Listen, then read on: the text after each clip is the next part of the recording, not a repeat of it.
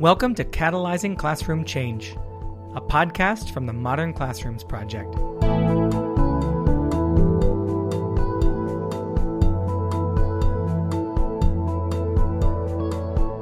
right, let's do this. Hey, everybody. Thanks for jumping on. Um, I know some more folks are going to be coming in throughout this session. Uh, my name is Kareem Farah. I'm the co founder and CEO of the Modern Classrooms Project. And this is our second sort of webinar session on um, what we call catalyzing classroom change.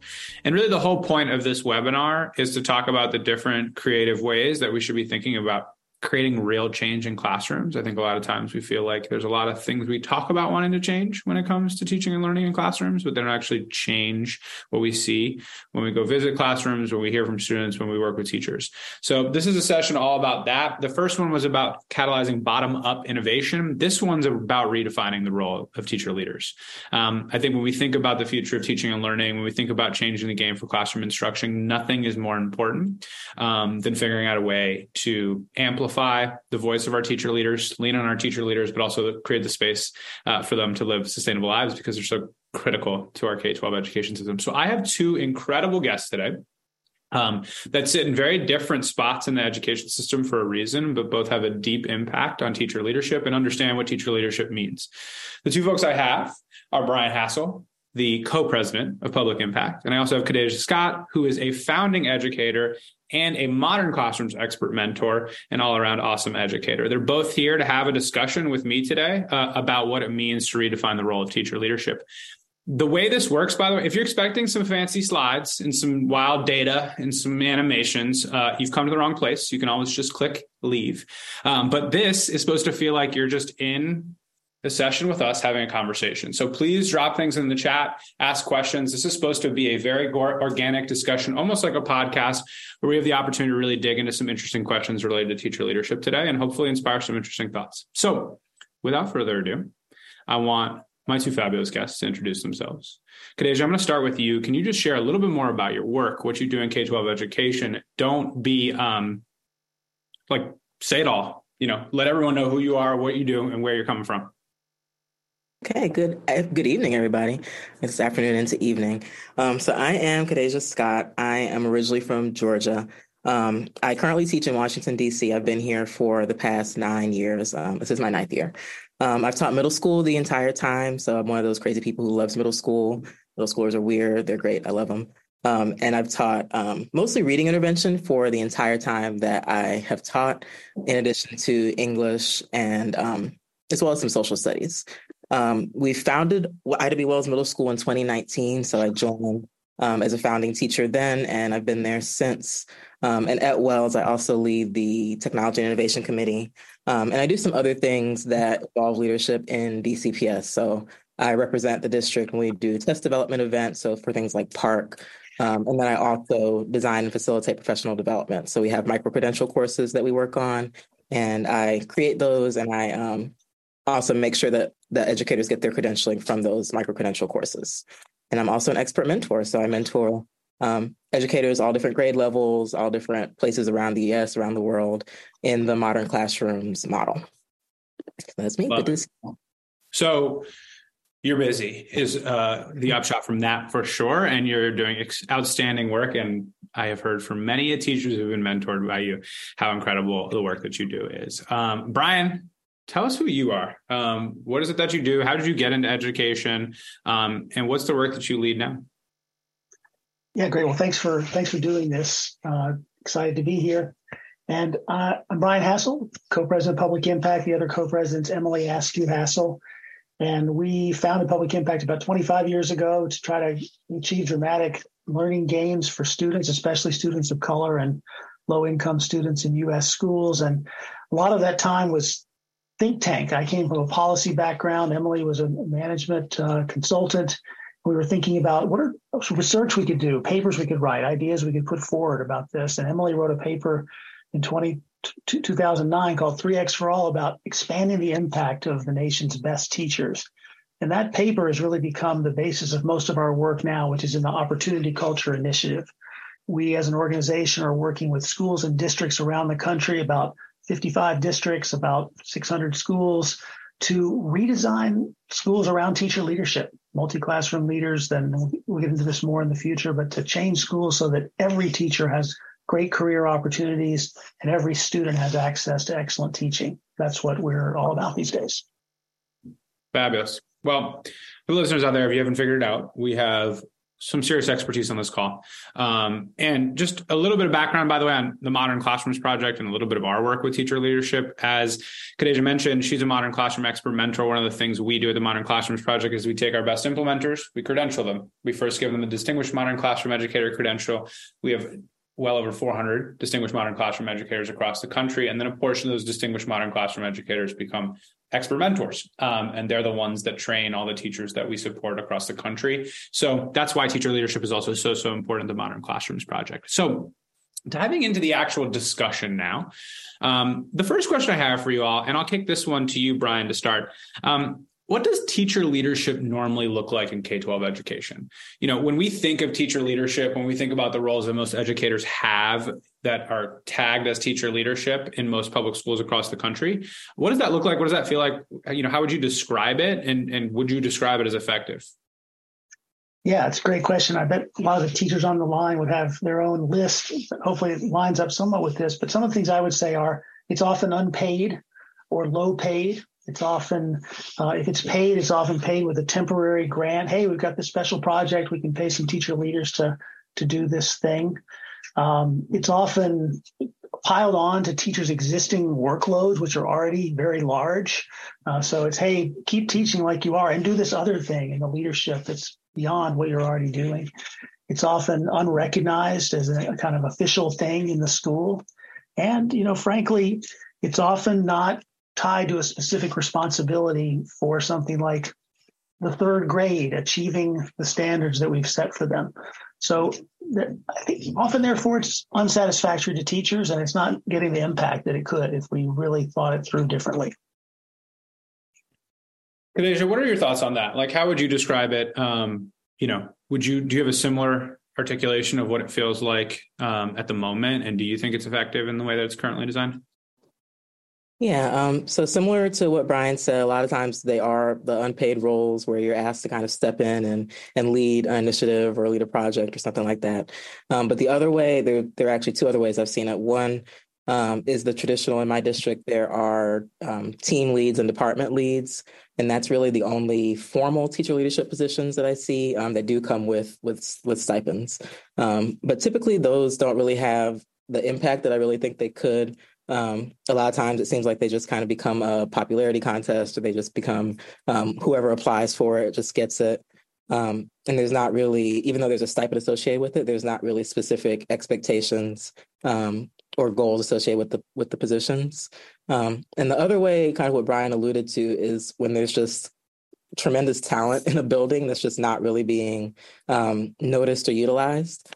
Um, so I have, I have an example. So I taught for my first year with two veteran teachers. They've been teaching for 30 years, um, so like 60 plus years between them. And they were both retiring the next year.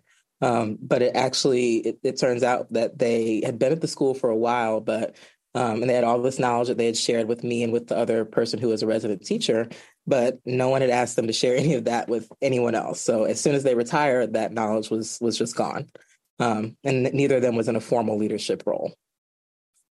Well, I actually think you bring up something really important that I, I some themes I just pulled from what both you all said, and both from my experience as well. You know, I think a lot of teacher leadership in K 12 education isn't about amplifying what the teacher leaders do well. It's about a set of tasks that someone needs to do in the school or district that are given to the teacher leader and perhaps come with an associated stipend, right? I think about grade level chair for an example. You would think that a grade level chair is primarily about scaling the expertise of what is best practice at that grade level. But I think if you ask most grade level chairs, they tell you it's a lot about disseminating information between leadership and the teaching group within that grade level, right? That's not utilizing your best instructional experts in the way that we want to, right? Instead of saying teacher leadership is about taking the best educators and spotlighting why they're so good at what they do. It's a lot more about just adding more activities on their plate um, and tasks on their plate. And it's usually because the best educators are also uh, some of the educators who we can trust to be able to go do those things. So it ends up feeling like, wait a minute, I just added another component of my job. Um, I'm not actually necessarily using the things that I do amazing and then scaling it out. And then to your point, Khadejah, it doesn't actually have that lasting effect, right? It's like if you're doing something amazing in your classroom, we should be figuring out a way to multiply that um, and scale it across the system. And I don't think we do that really well. Um, so I think that's the, I just noticed those themes that I think are critical about what you both just identified. I want to talk a little bit about why this is so important because I mean, I think we've identified look, teacher leadership in its current form. And by the way, I'll just add another form of teacher leadership. I call it the hidden form of teacher leadership is just leaving the classroom and becoming a school leader or a district leader. Right. And I think that's a tug and pull we can't run away from, right? Which is that the teacher leadership roles that you normally see aren't that financially lucrative. And if you do want to grow within the profession, you feel like either I'm staying in the classroom or I'm leaving the, the classroom. So there is this almost natural incentive structure to take teachers that are amazing at the craft, in my opinion, arguably the hardest job in a district is to be the teacher. And we're taking people out of the most challenging job and pulling them into school leadership and district leadership. And don't get me wrong, school leadership and district leadership is challenging, but I don't think we should be taking, you know, star players and putting them in that role. It would almost be like in sports if we just said, "Oh, you're amazing at basketball. Let's take you out of the basketball game and let's put you in the front office. It's like, no, no, no. What? That's the last thing we want to do. Like, you're the all star. We need you in the classroom executing. So let's talk about why teacher leadership is so incredibly important, particularly in this moment. Um, Khadejah, why don't you start with that? Like, why do you think right now, when the system is in such a stressed spot, we're obviously, you know, in the process of working through um, a very challenging time. Like, why do you think teacher leadership has a key role in this? Um, well, just thinking about my experience with teachers that I've looked up to that have been my official mentor, unofficial mentor, um, I think that really engaging in good te- teacher leadership prevents us from from overanalyzing the problems that we've already solved. Um, so there are a lot of things that I learned from other teachers that could have been problems for me, but they weren't because I, would spoken to someone about it or I had specific training um, where they were telling me about how to solve a problem that I wouldn't even know would be a problem. Um, and I think a lot of times, like you're saying, those people who are great in the classroom, they're great at their craft, they do leave the classroom either to be leaders somewhere else or to just leave the classroom.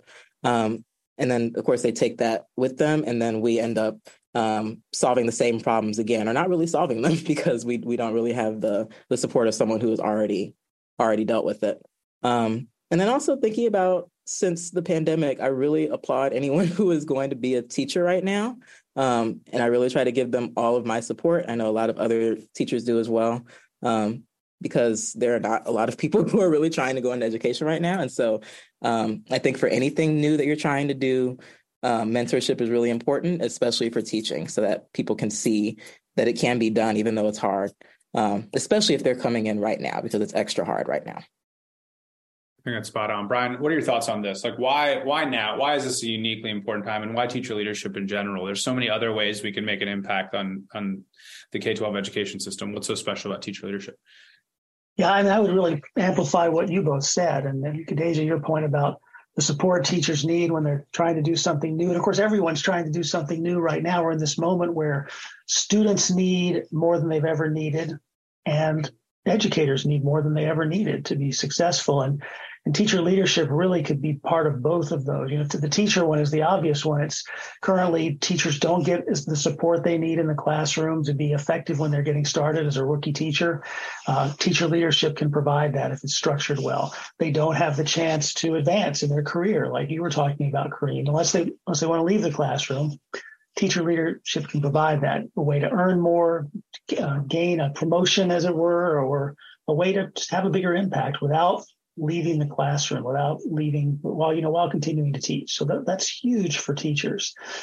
At the same time students is, are also a key part of this. Currently every year we assign students to different classrooms. Some of them have brand new teachers that have never done it before. Others have great teachers that have many years of experience everything in between.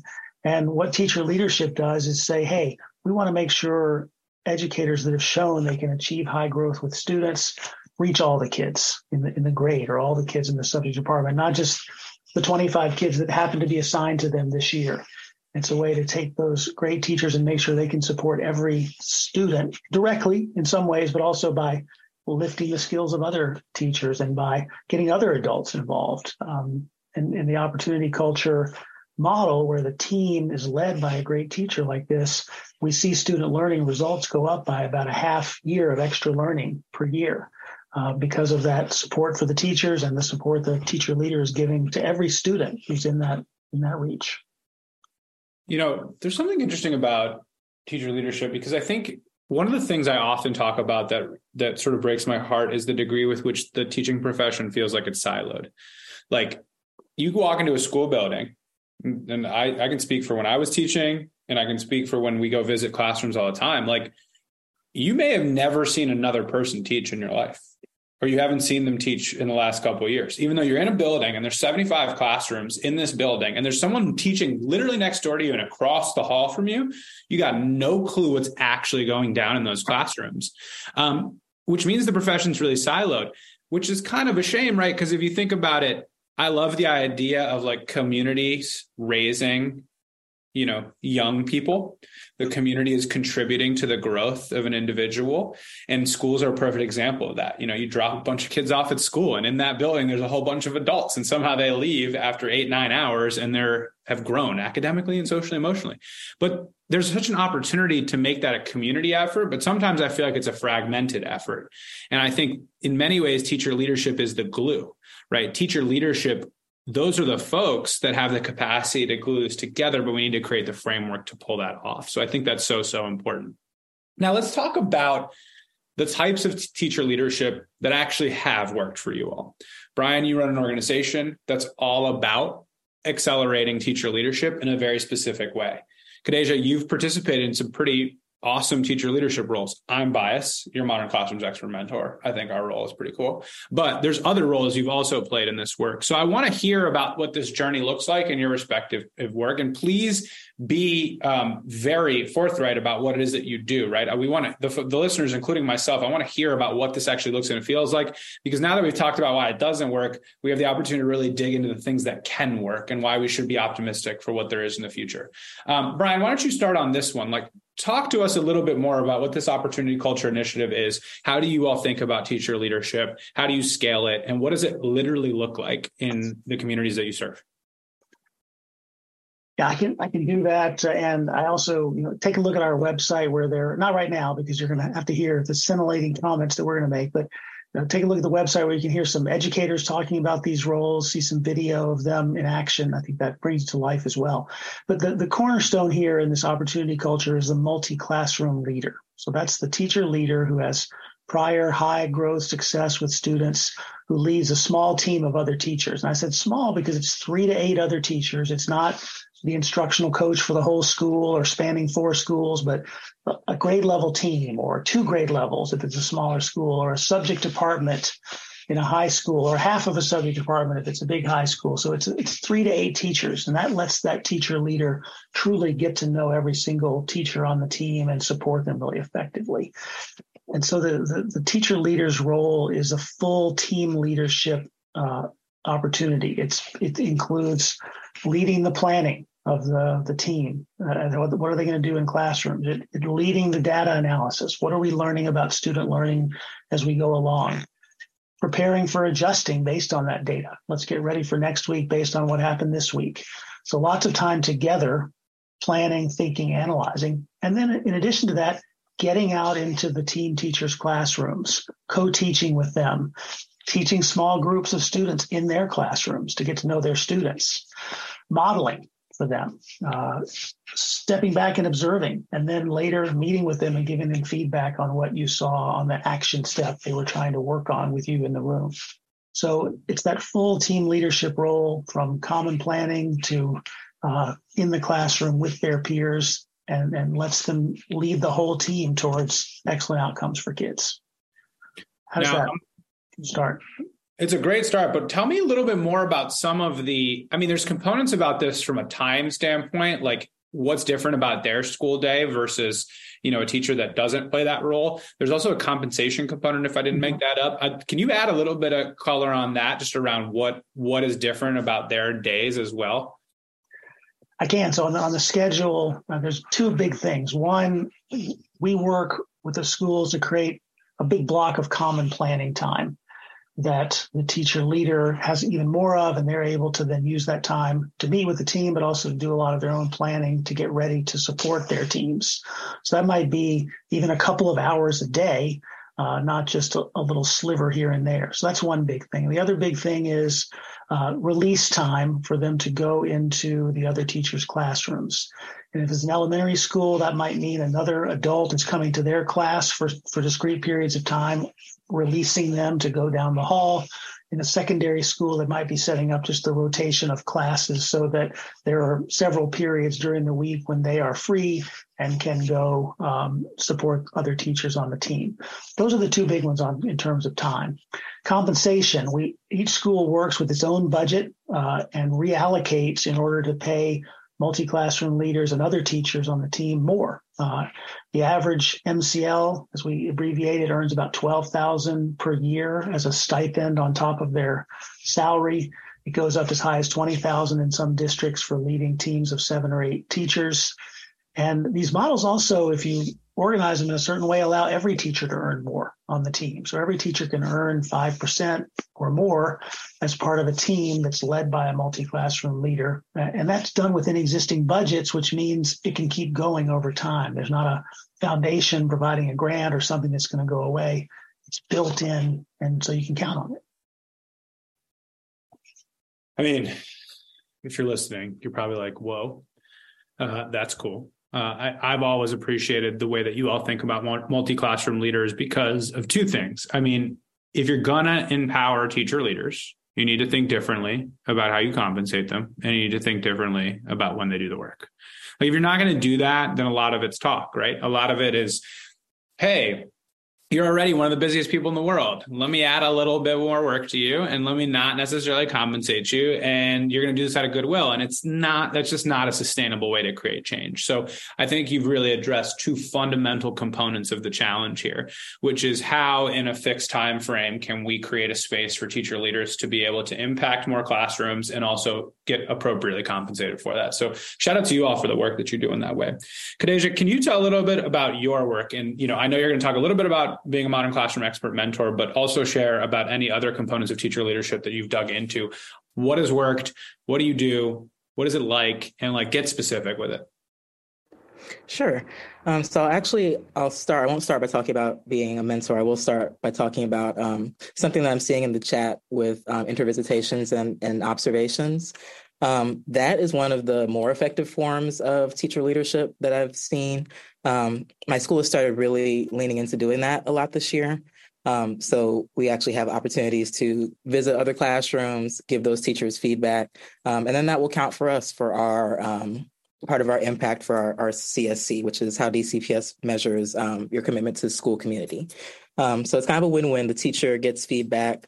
Um, you choose which teacher you observe. You go into their classroom, observe for a few minutes, give them feedback, and then they're able to implement that feedback. You can ask them questions.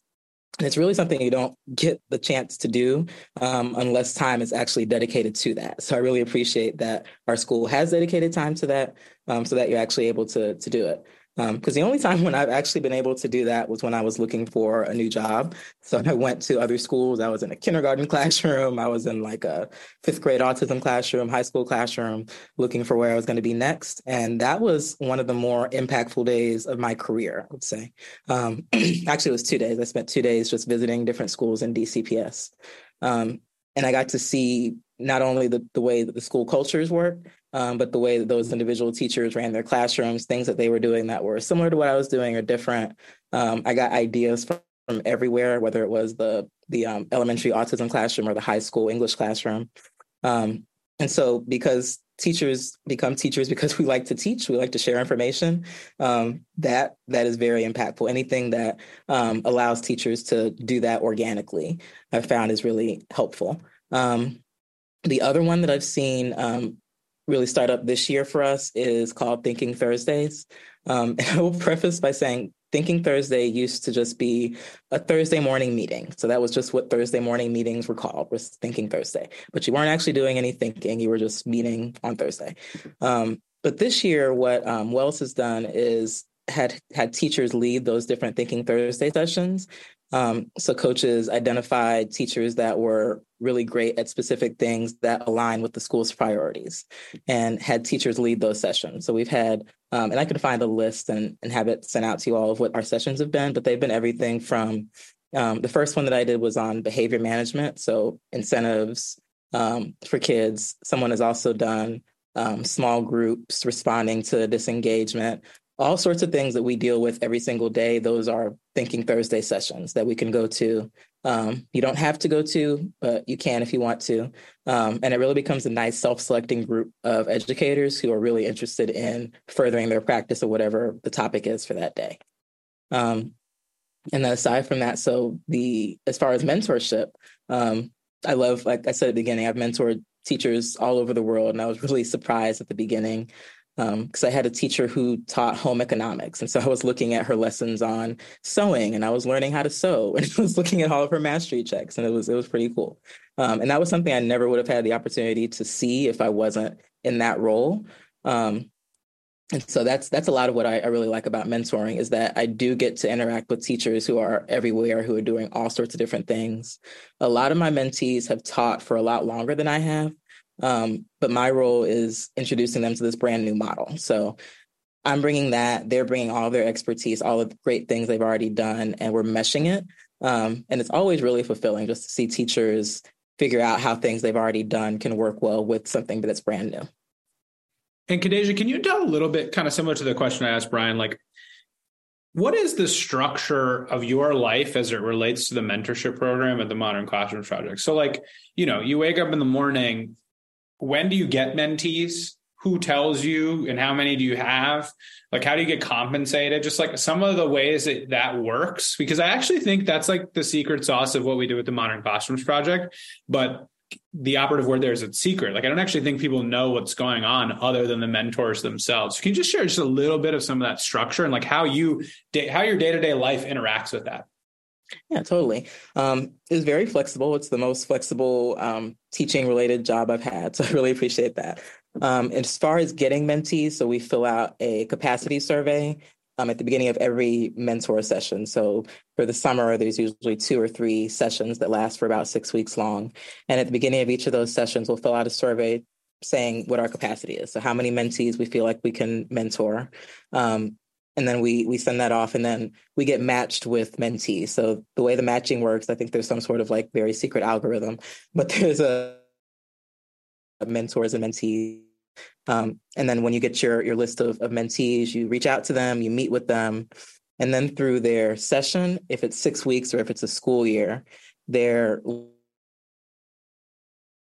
a course that's actually already fully built out for them online. Um, they're going through it at they're self-paced going through it. Um, and what I do is I look at their submissions, so their um, mastery checks, which are like assessments, their videos, and I give them feedback. So there's not really any um, any formal like teaching that I'm having to to do because the course is already there, it's created.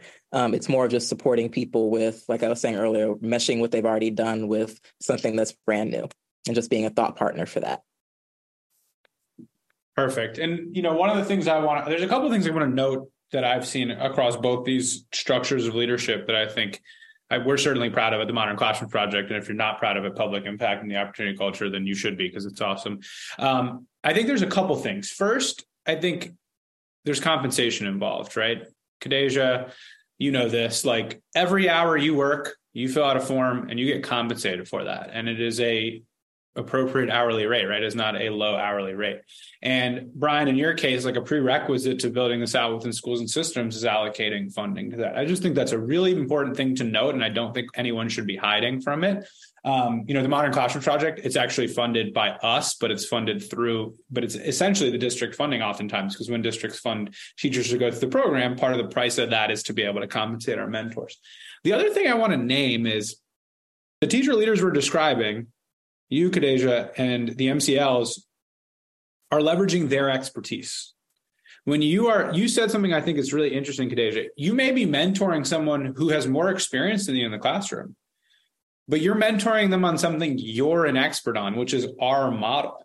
Right. And that's super important, in my opinion, when you think about scaling teacher leadership. They should be scaling what they're experts at. And I think that's so important. The third thing I want to name across the board, it's learning for the leader, not just the, the teachers that are getting supported. Like, I think the idea that like you, Khadejah, watch videos and mastery checks, you're giving feedback, but you're also like, ooh, that's pretty cool. Um, and then the MCLs are going and visiting the classrooms of their colleagues on these teams. We all know that they're probably seeing amazing things from other teachers, and they're going, ooh, we got to tell the team about that. Which I just think is so, so important. Khadejah, when you said that the only real time you've ever seen other teachers teach is when you were thinking about leaving, like that's that's a reality we got to fix in K-12 education, right? If the only time you see other teachers teach is when you're thinking about leaving, you know that's like a sad reality we just got to address. So i can't stress enough how important it is. The modern classrooms project scaled almost exclusively because people started watching other people teach. My co-founder rob was like hey you look really sad in this math team meeting I think it's because you can't meet need, students' needs particularly well. Do you want to come to my room and see what I'm doing? And I was like, wow, this is a very different experience than what I would have thought. So I just want to name those commonalities I think are real and I think they can be scaled in creative ways. I think we have a version of this. The opportunity culture and public impact has a version of this, but there are other ways to do it, right? But we have to be honest about addressing some core challenges that I, I don't think we take seriously enough. Um, my next question is just like as we think about the combination of both innovation and teacher sustainability these are two concepts that are on my mind a lot because i think we are we are at a point k-12 education that's really interesting. On one hand it is the most important time for us to be innovating as a collective right? We need to be thinking differently about classroom instruction. We need to be thinking differently about the way schools are organized. On the other hand burnout is an all-time high. And generally innovation and burnout don't necessarily go great together, um, at least initially. Although a lot of times the way you break out of burnout is by innovating, but that's a hard thing to kind of digest. So I want to talk a little bit about this idea of why teacher leadership can play a critical role in paving a path forward for us in K 12 education. Um, Brian, why don't you start? Like, how do you all think about the role teacher leadership plays, not just in you know day-to-day life of teaching but how it can actually impact the changes we need to see in k-12 education and the retention of educators over time. Yeah that's a tall order but i think it's so important everything that you're you're naming and the, the, the burnout at the same time as the need for innovation is is such a compelling uh, challenge. We need new structures that make teachers want to become teachers. We're losing enrollment in, in education programs across the country. We haven't seen giant turnover or great resignation exactly, but there's a there's a fear that that's that's coming, and you can see why. the the demands are higher than ever, and so I think the challenge is you can you can see over the hill if you had teams with teacher leaders and schools were organized that way, and every new teacher had a team leader that was going to help them every day get better and better. And every veteran teacher had a chance to to learn as well and could advance. You could see how get, if you were over that hill, it would be a much much more retentive environment, a much more attractive environment. But how do you get over that hill in a time when everyone is is is working so hard already? And I so I think you know not to, you know to put in a kind of joint plug for our two organizations here. Uh, you know, part of what you can do is is take a starting point as an existing model and work work from that. So that doesn't mean cookie cutter, because I think you probably see modern classrooms all across the country that look really different from each other, and you see opportunity culture schools designed differently because there's a different context everywhere. But if you think of the task as being, wow, we have to come up with a completely new way of organizing our school or our classrooms from scratch and do that, that does seem overwhelming anytime, especially in a time of burnout.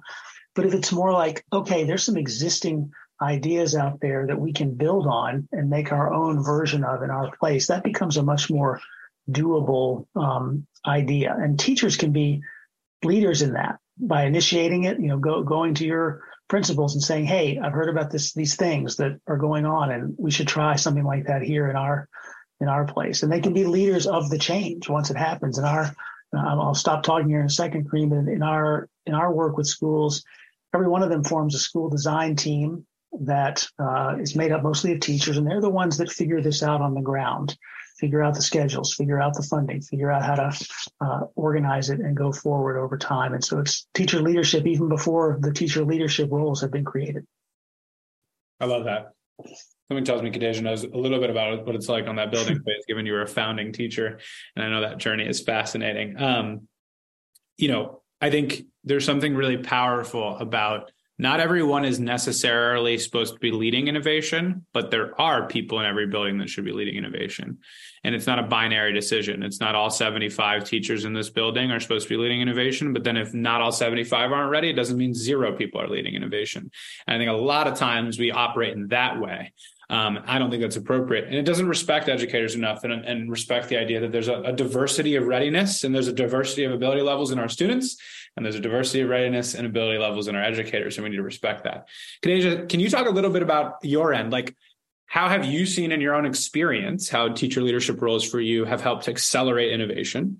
Um, and then also, like, you can make this personal or impersonal, but like, to what degree have the teacher leadership roles that you have, you know, increase the likelihood that you want to stay in the classroom um, and you feel connected to the profession. Yeah. Um, so one of the things that you were just saying, actually connected to something I was thinking about, um, was about how ev- not everyone is going to necessarily lead in the same way, um, but that it's still important to acknowledge the different ways that people can lead. So, um, just as an example, when we were founding Wells, we were coming up with the core values of the school. So, there was um, we already had the first two. It was love and grow, um, and then there was a vote on what the third one should be. Either it was going to be love, grow, serve, or love, grow, lead. Um, so I voted for love, grow, serve, and my reasoning back then was I thought that um, everyone isn't necessarily going to lead, but everyone can serve. And I think of the, I think that's really important thinking about um, teacher leadership, teacher sustainability, especially sustainability, um, because the most effective leaders are the ones that are serving, the ones that are doing what teachers do every day. And that's especially powerful if you are actually a teacher. So if you're doing what your colleagues are doing every day, you can share things that you've been doing with them that will automatically improve their sustainability because you're you're not like i said having to solve the same problems over and over and over again. Someone else has already had the problem you've had. You talk to them about it. They lead you through it. Maybe you visit their classroom and then you're able to solve that problem. You're able to actually innovate um, and make things better for your students because you um, were able to see how someone else has done it. Um, so i think just thinking about my experience um, like i was saying the most effective leadership is are the people who are are serving doing the same thing um, so if i think about at my school um, thinking about administrators, um, I know if I'm out, there's an 80% chance that the principal or the assistant principal is going to to be in my class and they're actually going to see my students and see the work they're doing. And they'll actually be able to, they'll know what's going on so they can actually support with whatever issue that I have. Um, and then I think um, I lost I lost my train of thought a bit, but um, I think also in terms of improving sustainability, I'm seeing something in the chat about um, unconferences and teacher led conferences. Um, I think one of the experiences that I've had that I've really appreciated that leads to um, sustainability is ed camps. I don't know if anyone here has ever been to an ed camp, um, but they are unconferences for teachers. I used to be mildly obsessed with them. I would go to one like every month. Um, but what it is is instead of it being a conference, like a, a, regular conference where you go and you you know have breakfast and you have these corporate sponsors that are selling you things, um, they start and they have everybody put on a sticky note what is something you want to learn or what is something that you do really well, and then all those sticky notes go up on a board. Whoever is organizing it organizes them into categories, and then those become the sessions for the day. Um, and that doesn't take planning really, except for the, the place, letting people know about it. Um, but a lot of the really great ideas that I've had have come from unconferences, things like that. Um, things that I can do every day that that do make it so that I'll stay in the classroom because it's not a problem I have to solve by myself. I love that. And I do hear ed camps are super popular. I want to name one thing that just comes to mind for me with regards to innovation and sustainability. I mean, from a sustainability perspective, you know, I think it's just really important to create variability in a in a in a fantastic educator's day, right? I think they have the capacity to make a difference. It's very motivating to be able to scale your impact and support others, um, and to be able to introduce that into a teaching teacher's profession uh, is a beautiful thing. You know, teachers leave the classroom and become administrators sometimes because they just want to leave the classroom, but other times it's because they have the ambition to scale their impact. Um, and you know they they choose that because that's the only way they can see a pathway to pull that off. Um, by the way, if you have questions, we're about to pivot to questions in the chat if there are any, and then close things out. Um, the other thing I want to name is, you know, when we think about innovation, I think it's really important to remember that innovation is really, really hard and that you need people to pilot stuff and that not every single person at one point in time is going to be able to dive into that innovation. And then most importantly, the folks that are on the fence about it are most likely to convince by their colleagues right? So, you know, when an MCL goes to their team and goes, folks, I'm serious. If we do this, I think it's going to change the game for our students. That's going to work a lot better than if the principal goes to a faculty meeting and goes, I'm serious. This is the way to change the game, right? Because educators naturally have seen a lot of top down initiatives that haven't worked or have seen a lot of top down initiatives that feel like they were fleeting the people that they trust the most are their peers because their peers spend the day living the lives that they do, working with students, and it's messy and it's hard and it's difficult. So, a lot of times I see teacher leaders as this critical filter of like, you give the teacher leaders the things to pilot, they go test it, they'll tell you good, bad, needs to change.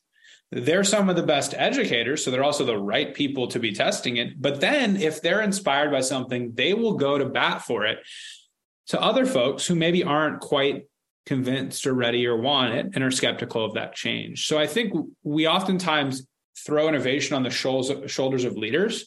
And there's a two problems with that. Leaders are spread thin, they got a lot to do. But the second problem is they're not the best people to be vocalizing why that should change in classrooms, the teacher leaders are. And I think that's super, super critical.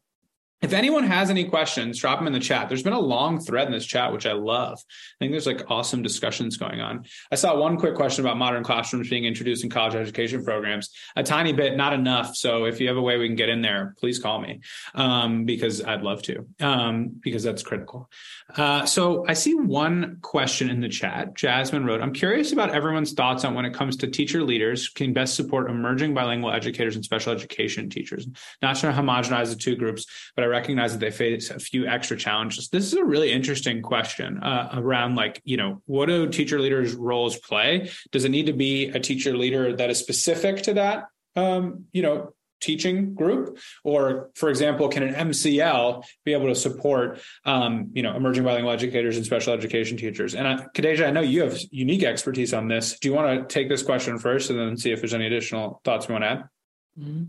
Sure um, so this is actually a really exciting question because I got the opportunity to do this for the first time this year um, in terms of supporting a special education teacher in a self-contained classroom.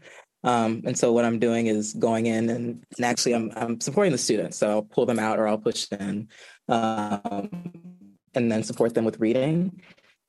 Um, and what I've really noticed about that is that she's doing a lot of the same things that I'm doing, but of course it's um, it's a lot of times we're discussing some of the same topics. So what I can do is um, share with her some of the resources that I use. She shares the resources I use, and then I end up being able to use some of those with my students, even though my students um, have learning disabilities and not intellectual disabilities.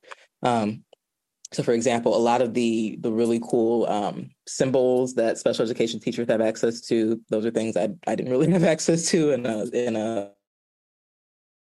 a inclusion setting, um, but she did. So I was able to share my resources with her and she could share hers with mine. Um, as far as should it be someone specific to emergent, necessarily has to be. Um, I think if you go in thinking about a specific problem or a specific goal, um, that doesn't necessarily have to be a teacher who's taught bilingual students or, students with special needs, um, because there are a lot of things that are just common among teaching students. There are a lot of things that are common to an age group that might not necessarily have to be um, specific to those two high needs groups. Um, but it is it is helpful if it's a teacher who does have a lot of experience with that. Um, because they, like I said, they have a lot of resources they can share, um, and things can open up for teachers that they support. Love that. Thanks for sharing that. And you know, in general, I think my thinking on that too is there are aspects that need to come from teacher leaders unique to that expertise, but then there's other aspects of the profession that aren't unique um, to that that person's expertise, but matter for the student population anyways, um, and can be shared, you know, across the board. Brian, do you have any particular thoughts on how this works, particularly in opportunity culture and, and public impact?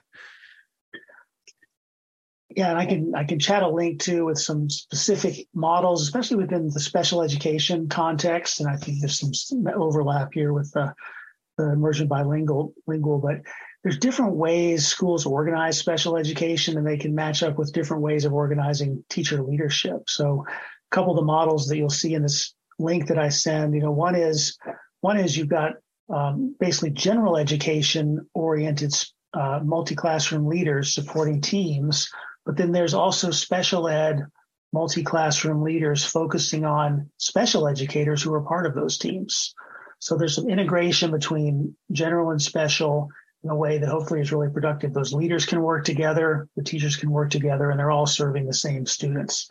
If it's if you're working in a model where there's more self-contained, as Khadejah alluded to in one case, you might have special ed MCL supporting multiple self-contained special ed classrooms and could do exactly the kinds of things that Khadejah described her experience having. And there's a couple of other variants of this, but it's a little little trickier in some ways than just a, a straight up third grade multi classroom leader setup. But it's it's really worth thinking about to get the leverage of both.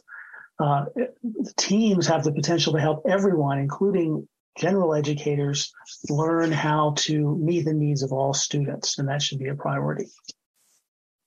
I think that's fascinating. And, you know, in general, I think the question is really important because I have seen examples where things are scaled and then supporting emerging bilingual students or special education teachers feels like, oh, it'll just happen naturally as a result, as opposed to an intentional effort to think about how to address it. Um, and that's obviously a huge mistake in any community. And, and we also know that in a lot of the communities that we support, that is not a small percentage of the students we're supporting, and they cannot be treated as an afterthought. That's terrible. So um, I think it's a really important question. Um, I'm not seeing any other questions in the chat. Um, and it's we did a nice 45 minutes. And as I always say, in the same way, in modern classrooms, time should not be the primary constraint, and nor should that be in a webinar. Um, so I just want to thank you both um, for just the incredible work that you do, um, Khadejah, every single day um, when you are working in your classrooms, um, but also as a teacher leader supporting our work at the Modern Classrooms Project and the way that you're teacher leadership across the board. Um, and then uh, Brian, what you all are doing um, public impact and the opportunity culture initiative is incredible. So i thank you all um, for every single thing that you do every single day. Um, and i thank you for jumping on this webinar and um, i look forward to continuing the discussion and thanks to all the listeners for joining. Bye folks. Thanks for including us. Hey, everyone. Thanks for everything you're doing.